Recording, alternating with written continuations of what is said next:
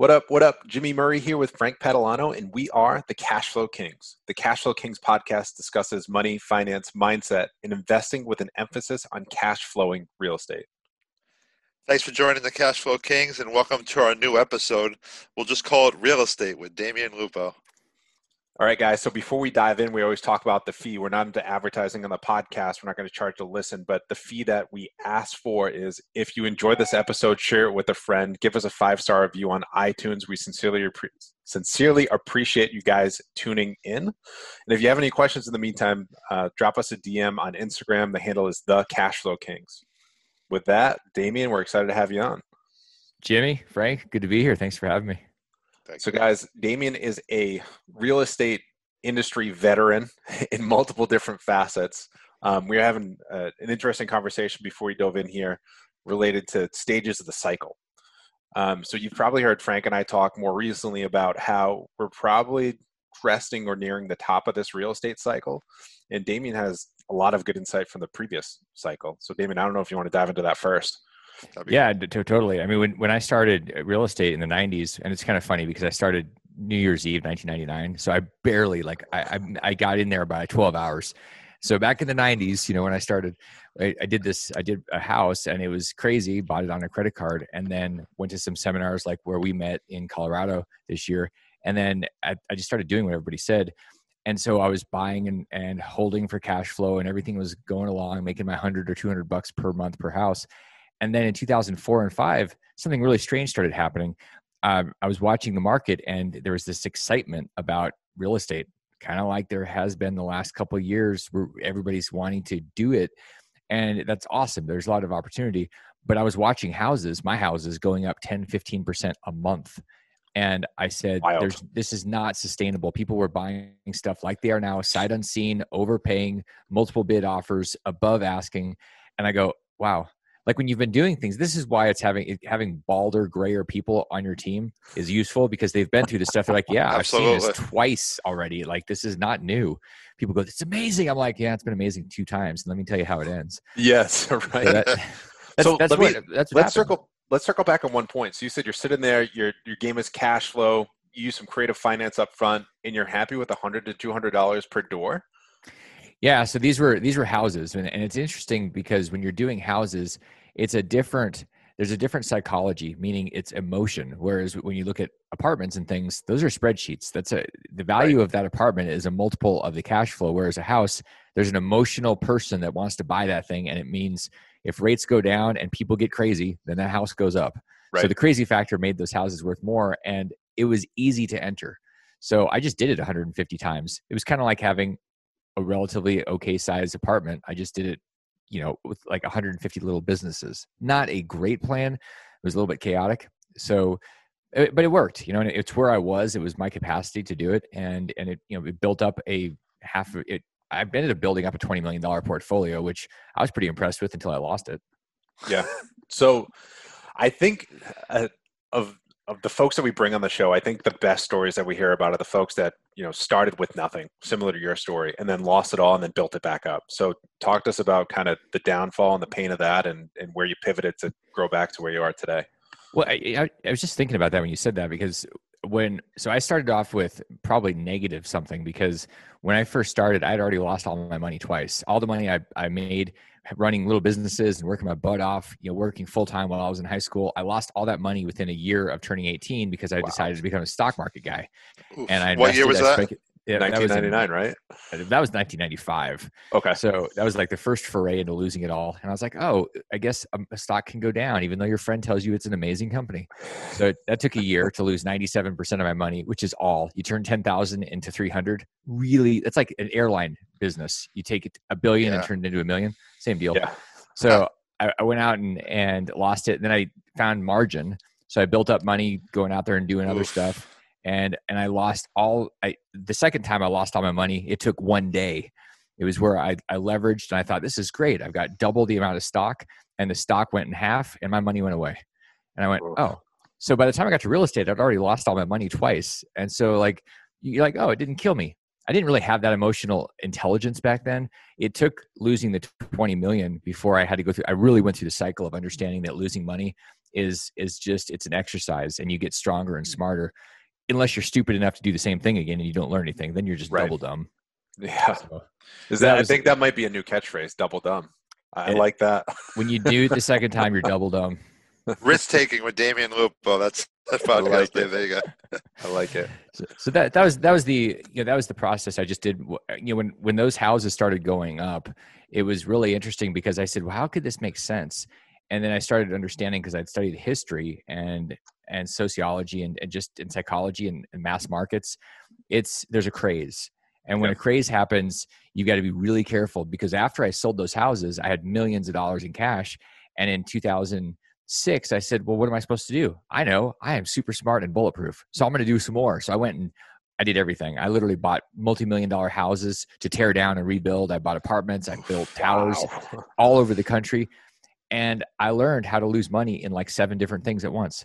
And it was like each one cost me over $1 million, and it sunk me. And it was, what I didn't understand was the patience of being in a frothy top. And that's one of the most important things for people, not to get in just to get in because you think that you're missing out because of FOMO. You get in because you've got something fundamentally sound, and there's less and less of those out there. They are there, but I see more people doing things because they're excited. And I'm like, look, you need excitement, go take up skydiving. I love that. So I have an investor that I talk with all the time, and he's looking for a deal. And I'm like, listen, the biggest thing that you need to pay attention to is aggressive patience, right? Be patient. And then when it's time to turn on the aggressiveness and you find that good deal, then we'll lock them out and we'll get after it. That's it. People don't understand patience. And it almost makes me laugh. I am laughing in my head right now, thinking about somebody going, I'm looking for a deal. And I go, what are you actually looking for? Like, are you a deal junkie? And there are plenty of people. They got to have a deal, man. They're bored. They got to do a deal. But there's also this angst. And I go, what do you really want? They're like, well, I want cash. I'm like, do you really want cash? Like, well, no, I want cash flow. And I'm like, okay, so that's what you're looking for. Right. How much? Well, a lot. Well, how much? I'm like, when you drill down, it's like, well, I want to have $12,000 a month. I'm like, okay, so you're not looking for a deal. You're looking for $12,000 a month that comes in consistently without it potentially leaving you. And they go, yeah. Yep. You got to ask better questions. Most people are too emotional, and there's no space in business and investing for emotion. You get killed if you do that. This reminds me of a conversation I had yesterday with a brand new Massachusetts investor, and they are out there. They're capital raisers, even though capital raising is not allowed. They're taking some program and everything else. They're like, oh yeah, do you want to invest in our deal? This and that. It says, okay, what do you have for a deal? Well, I don't have one yet, but it's a great time to buy in the market. I said, hey, listen, I'm not a no, I'm not a yes. Show me a deal, and then we can work our way through it. He's like, oh, I'm just calling people off of LinkedIn. It's like, that's not how you raise capital. You got to raise capital through relationships. But he has FOMO, he has fear of missing out, and he's paying for a program in order to make money. And you know what? To be fair, I love the programs. I've spent over $1 million on personal development and mentors. One mentor I invested or spent or got conned or whatever you want to call it. And it was $400,000 in 2 years. One guy, his name is Dan Pena. Yeah, you guys can find him on the internet. Brian I've heard the name. Interviewed him. Yeah, the $100 million man. Very interesting experience. And we use the word interesting. If you hear people say it, it usually means either terrible or crazy or psychotic or criminal. So you pick, but you can figure it out for your own. But the point is, all those things were valuable because I did something with them. And one of the things I see people doing, whether they're looking at a mentoring program or a mastermind or a $5,000 weekend course, they go, what am I going to get out of this? And I go, wrong question, dum-dum. You got to go look at that thing and say, what am I going to put into this thing? You get a mentor. It's not about what the mentor is going to do for you. A great mentor doesn't say anything. They just hold space and ask questions occasionally, or they just go, and you're like, oh, I get it. Because you are your own guru. There's a damn movie but with Tony Robbins about that.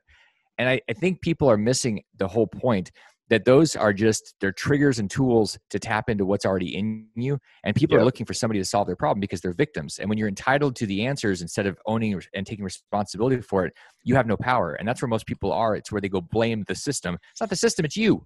Go do something. And that's what I have a problem with. And I think there's a potential for people to really rock it if they'll take ownership of it. My answer to him was that he had not called one person in his own personal group.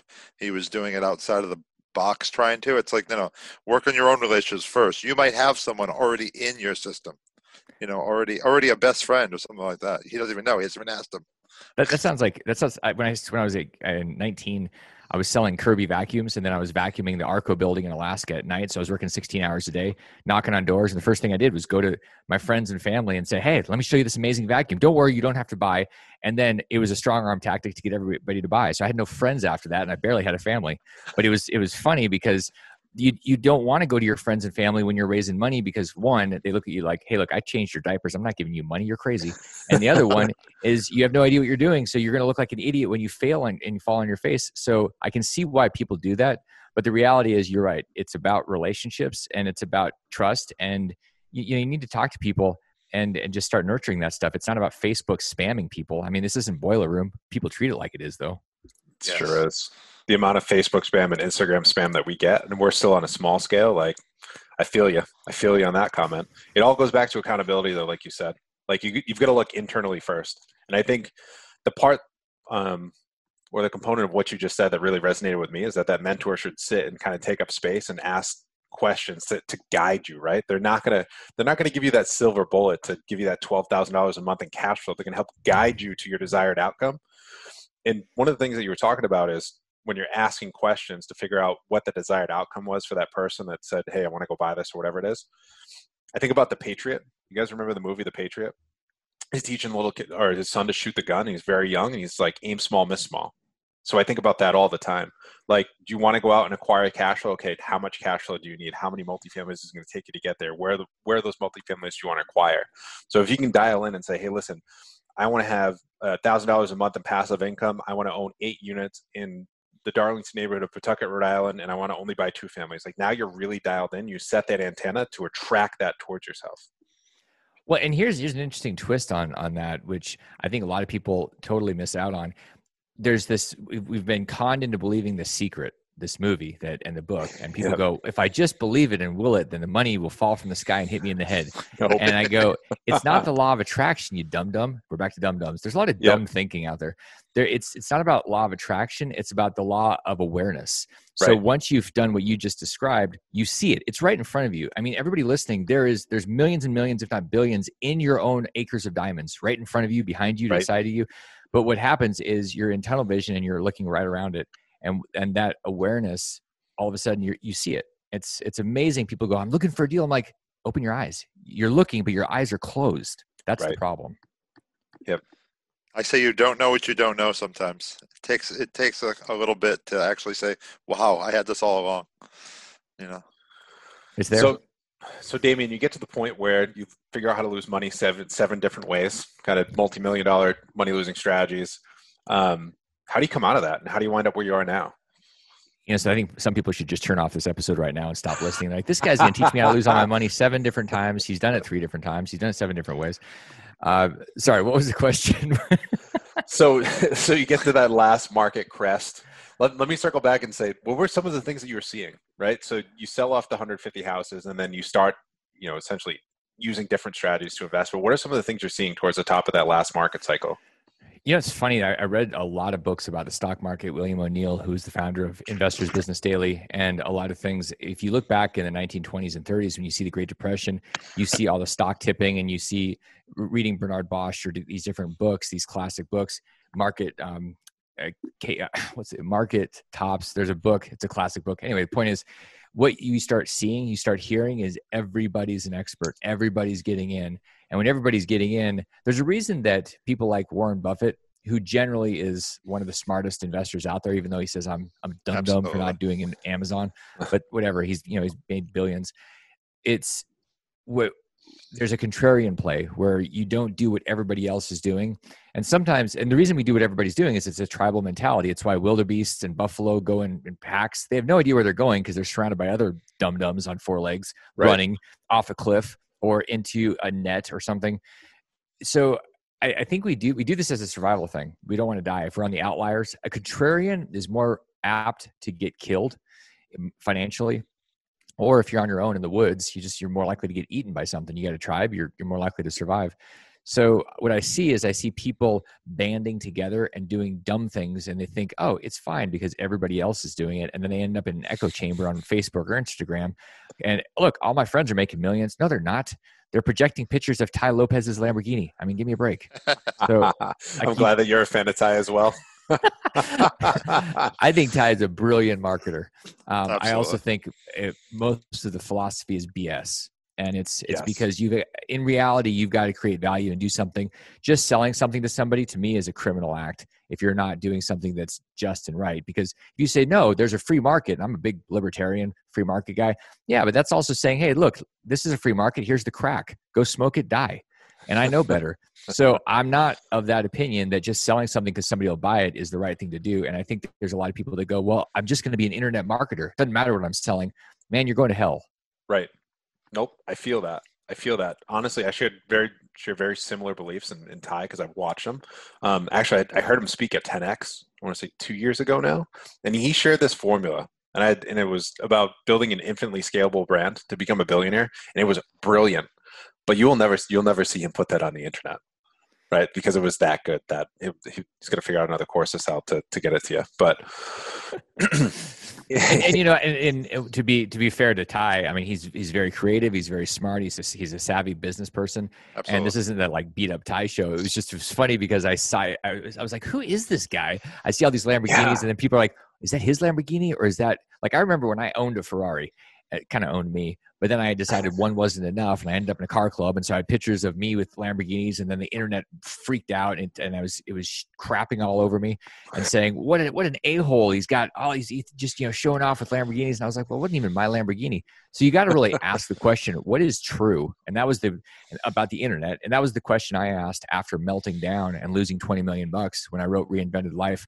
What is true? And most people need to read that book before they go and lose 20 million, because guaranteed, if you don't understand what's true, you're going to lose 20 million. I'm just telling you, that's the formula. Unfortunately, if you're too arrogant and naive going in and you don't understand how to leverage off other people's experiences and their stupidity, like, you know, leverage off of mine, then you're really apt to and prone to make the same mistakes, which is really stupid because life's too short. You can't make all the same mistakes. There's plenty to make. And then you write your own book. And then you teach other people, but making the same ones. I'm looking at people like, why do you need to do this? Something in our frontal lobe or our neocortex, something insists on us going through. It's like when your parents say, you don't really want to do this. And you're like, whatever, they don't know. And then you go do it and you run your car into a tree. And then they're like, what do I have to say? There's nothing you can say because we're animals. Like we're dumb animals. And we just do these things. So, don't put your hand on the stove. Nah, I'm going to try it. So, Damion, where can folks get that book? Is it on Amazon? Yeah, all the books are on Amazon. Good stuff. So, I know one of the things you're most well known for are these qualified retirement plans. So, you started in real estate. I actually started in the stock market, lost all your money, 97%. And I started in the Arctic Circle in Alaska. That's right. Like it really started. I was dodging polar bears in the middle of nowhere in oil fields. So, that was the origination.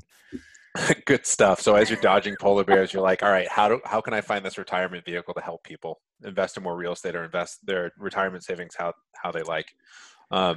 Maybe you can talk to us a little bit how you came across that idea and some of the things that you're doing today.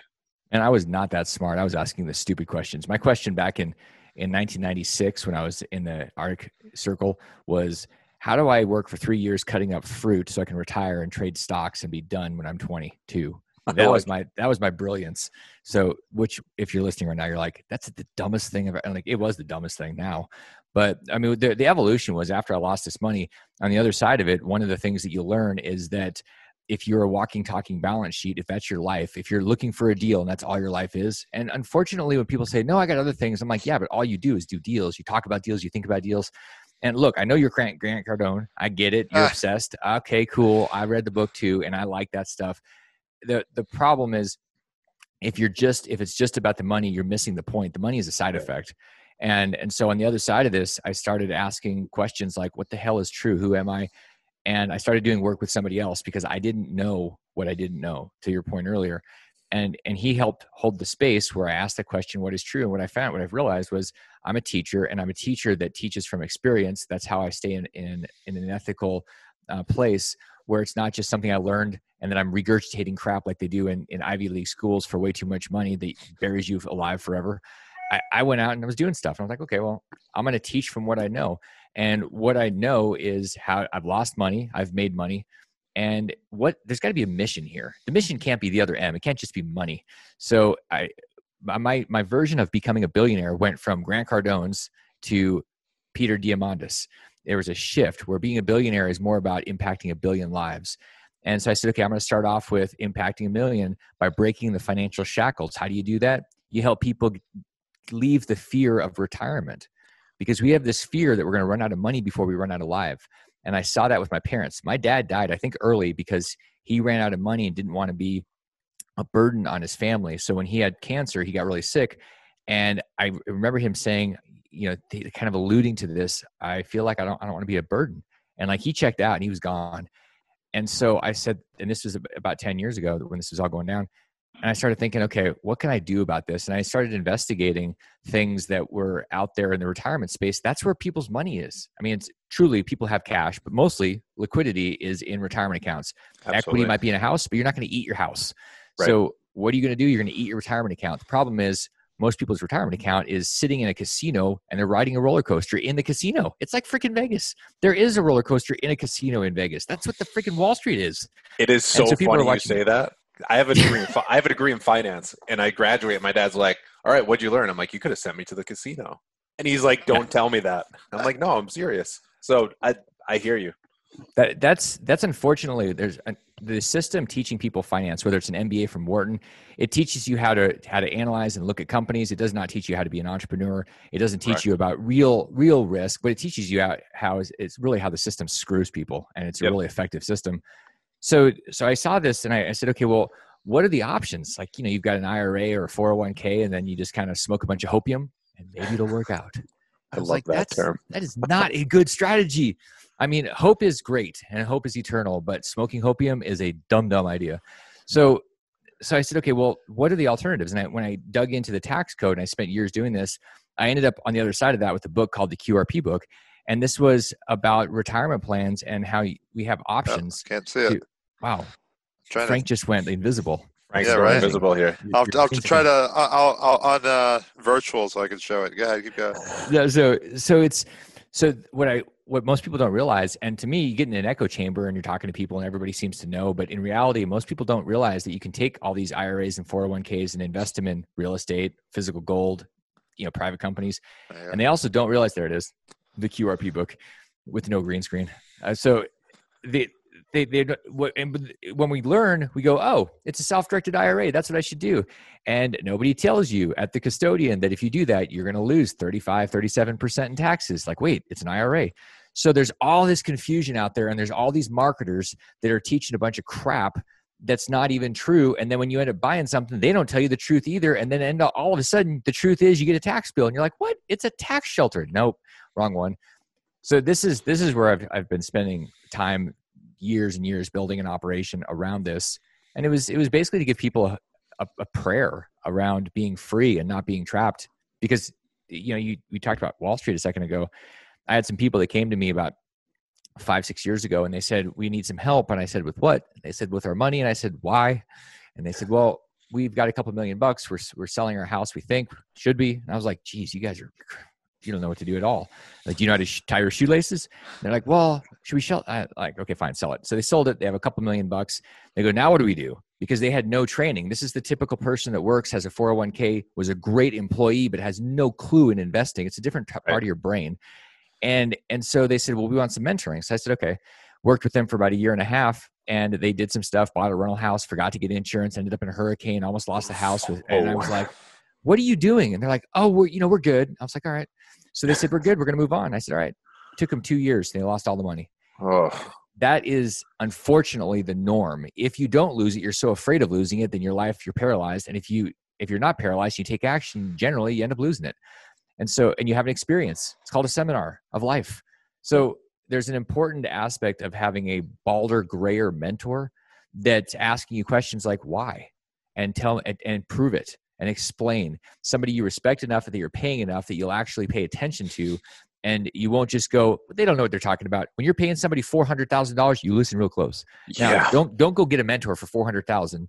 I'm just saying, get somebody that makes you uncomfortable, that you trust and respect, that will give you the honest truth and tell you how it is, not how you want it to be. People are like, I want to find people that'll tell me what I want to hear. I'm like, they're not saying that, but that's what they're doing. Right. That's crazy. There's the monologue for you. How's that? I love that. I'm enjoying this episode. They can't, people that are going to listen to us, they can't see all our head shaking, Jimmy and I agreeing with what you're saying. And we're not doing it just to be yes men. You're just speaking what we always prefer to say as well. Yeah. Well, I mean, I think part of what happens is as you get, I notice this as I get older and I'm around people that are 10, 20, 30 years older than me. There's a sense of calm with some of them. The ones that are still trying to figure out how to invest their money and get 7%, they're in trouble. But the other ones, as they get older, they're just calmer about stuff. They're like, look, I get it. You know, I know how it is and I've been through it and I'm not as wound up. And unfortunately, I think people are just chasing everything. They're going really shallow. They don't really focus on mastery. And that's one of the biggest keys. You want the secret to success? Mastery. Go deep on something. It doesn't matter what it is. But when you go deep, you become important and relevant to people that go, I'm looking for authorities. We're looking for wise authorities. We're not looking for knowledge bombers. And that's what we have. We have people that are just bombing us. It's like an attack of a swarm of birds just shitting all over us all the time. It's like, nobody likes that. But yet that's what we think we should do. Learn a little bit about everything. And then we're like, what, Abe Lincoln? Give me a break. You need to be a specialist. You need to figure something out. And then people will come to you. And then all of a sudden you've got power. That's the key. But people are too sporadic and too FOMOing. That is the key. I like to partner with Jimmy because he can go deep on certain issues. Me, I'm more of a jack of all trades, which sucks. And I know I got to eventually grow up and become an expert at something. We'll see. It's hard because one of the things that happens in George Leonard's book, Mastery, there's a process of plateauing. And part of my background is deep martial arts. I've been studying for 20 years and I created Yoakido, my own martial art that blends yoga and Aikido and Reiki together. And what's interesting is that you start to understand this at a cerebral level in martial arts. You'll do the same thing, you think, for 2 years. And you're like, nothing is happening. It's called the plateau. And then one day, boom, it's like somebody just broke the wrap off of the package. You're like, oh, it's open. I can move. I'm free. I get it. Aha, I understand. Same thing with real estate, investing, business. It's these moments where, oh my gosh, like I felt like I was just beating my head into a wall. And sometimes you are beating your head into the wall and you should move 3 feet to the left or right and move through the door. Like that is true. But the plateau is really valuable if you understand you're in the plateau and you're willing to commit. And Frank, you mentioned growing up and you know, doing something like that. It's truly time consuming. And the problem is we're so impatient. We want everything today. And so we go, well, I don't have time for that. Well, you don't have time not to, because 2 years later, you're going to still be doing the chase. And and then you're going to be like frustrated and wake up at 60 going, what happened? You know, you're just bouncing around. Yeah, definitely. For sure. So people can't see the video right now as they're listening to the podcast, but I'm literally like, I have multiple book recommendations written down. So I'm excited for this because I'm a huge book nerd. And it sounds like Damion, you are too. So I appreciate all that stuff. But I feel that plateau because it really can happen in any facet of your life, whether you're trying to lose weight, whether you're trying to learn about real estate, like you kind of hit that flat spot for a little bit. And it's not about going to find something else to become a jack of all trades and a master of none. It's about sticking with it because eventually it will open up exactly like you're talking about. Well, and here's an interesting on the other side of this, because my friend Robert Kiyosaki talks about three sides of a coin. You know, there's a side, and he goes, look, don't be great at anything because people ask you to do things. and I'm like, okay. And so I hear him resonating, and we've taught together, and he says the same things when you're one-on-one with him, and he's like, I'm just like I'm the dumbest guy. I sit on the couch like my rich dad, and I've got great people like Kenny McElroy and these different people, and they know what they're doing, and I'm like, you're not that dumb. But he's also accurate that the problem with being smart is people do come to you. And so part of the evolution is being an authority and then being able to teach and give that to other people and then let them run and become smarter than you. If you're always the smartest one, you're in trouble because you're going to be tired and Absolutely. You will not ever make the progress and get anywhere the same way you would with a team. And that's hard. Like I resisted this for years, having a team. So when I did have a team, I had a bunch of dodo birds, like literally people that weren't that smart. And so I was the smartest guy on everything. Ooh, that's a problem. It's a huge problem. because I didn't have time to do all the things. And I had people that were like, okay, what's next? And I was like, geez, difference is today I've got people that are doing things I don't even know what's happening half the time because they're so smart and they're so good. It's a shift, but those people are not minimum wage people. Those are rock stars, and they know they're rock stars. And when you embrace that and you get your ego out of the way, you can actually end up growing, not because you're working yourself into a ditch, but like because you've got the best team in the world. And that's a huge shift, and it's an emotional shift too. Absolutely. So towards the end of the podcast, we dive through a series of questions. Frank, want to fire away? Sounds good. Okay. So Damion, if someone wants to become a better investor besides your book, what would you recommend? Understand how to raise money. I mean, that's the bottom line. And the QRP, this is not going to be the fastest answer, but it's going to be an important one. The reason I wrote the QRP book was for people to get control of their money and for people to help teach other people. It's about growing people together. It's not just about you getting rich and you getting powerful. It's about bringing people along. And so when you're teaching other people how to use their money, their retirement money, then all of a sudden you all win together. It becomes a fairer thing, not I win, you lose, or any of that nonsense. And so what you have to learn how to do is communicate how to invest, and here's how you do it, and you raise money doing that. And it's a process, and it has everything to do with relationships and trust.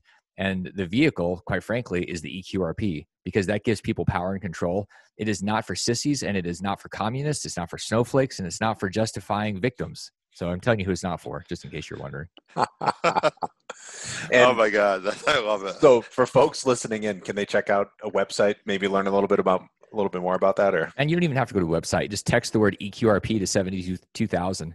It's really simple. Like what we're talking about is the EQRP. It's the Enhanced Qualified Retirement Plan, if you want to know what it stands for. It's not like spaghetti soup. So text EQRP to 72,000. You'll get a download of the report, which is a sum of the book. So if you like the book, I'll send you the book too. If you want the report, which you can digest in 10 minutes, it gives you the nuts and bolts of what the EQRP is about, how to use your money and how to raise money. So in 10 minutes, you're going to be a bit of a rock star because you'll know more than 99.9% of the population. All you got to do is text. Everybody knows how to text. Everybody, 3-year-olds know how to text. Text the word EQRP 72,000, and boom, you'll have the wisdom, at least a bit of it. Good stuff. There you go. The start of the mastery. That's the start of it. First what is one book that you've read recently that you consider a must read? Principles.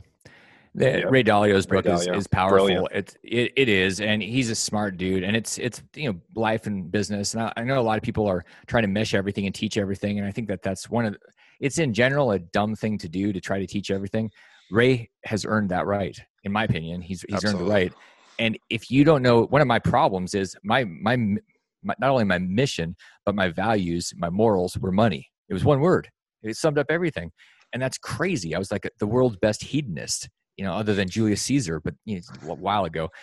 And when you switch over to a place where you actually have values that you think through them and they guide you, that's your rule book. Like when the NFL plays, now they have masks, but they actually have rules, and they all play by the same rules. They know what the rules are. If you don't know what your rules are, you're going to chase any shiny object. You're going to be like a damn drunk squirrel chasing shiny nuts.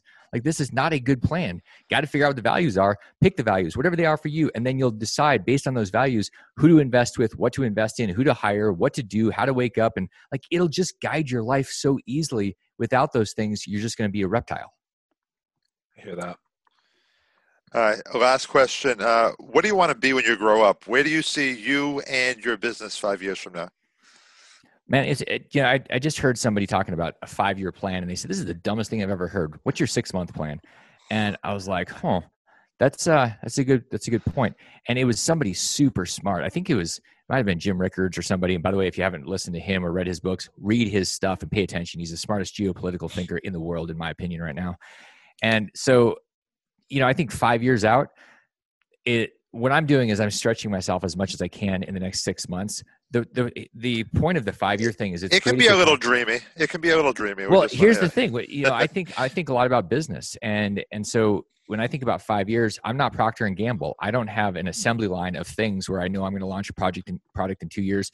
There's a lot that's changing. Like in 1 year, my team will probably be double in size, if not 2.5 or 3 times. So 5 years, who knows? I mean, the dreamy part. What I will tell you is that my life is going to be focused on serving other people. And I think a lot of people say that, but they don't actually follow through because it's a shit ton of work. Yep. And it's totally worth it when people go, you know what, you actually changed my life because of something you said, because you cared enough to call me back. Oh, by the way, here's the other secret to success. Call people back. Nobody calls anybody back anymore. They don't follow through. They don't follow up. They're just like, oh, well, he didn't give me his money for not doing anything, so therefore I'm going to go talk to somebody else. And instead, all you have to do is call people back and show them you care. We have 3 rules, you guys. And maybe we'll all wrap on this. My dream is to be consistent. This is huge. In 5 years, I'll still be doing my 3 things, which is doing the right thing, doing the best I can, and showing people I care. Do that every day, and you'll change the world. I love that. Love that. So we hope that you guys enjoyed this episode of the Cashflow Kings podcast. Damion, if somebody wants to reach out to you, learn a little bit more about the EQRP, where's the best place to go? Text that number, text EQRP to 72,000. And if you hate your phone and you don't know how to text, I really can't help you, but you can always go to the website and learn more, which is eqrp.co. He's all over social media. You'll find him. Perfect. So in between podcasts, guys, if you want to check out our website at thecashflowkings.com or give us a follow on Instagram or Facebook, cheers to your success. The Cashflow Kings program is for basic entertainment purposes only. We do not give official legal, tax, or investment advice.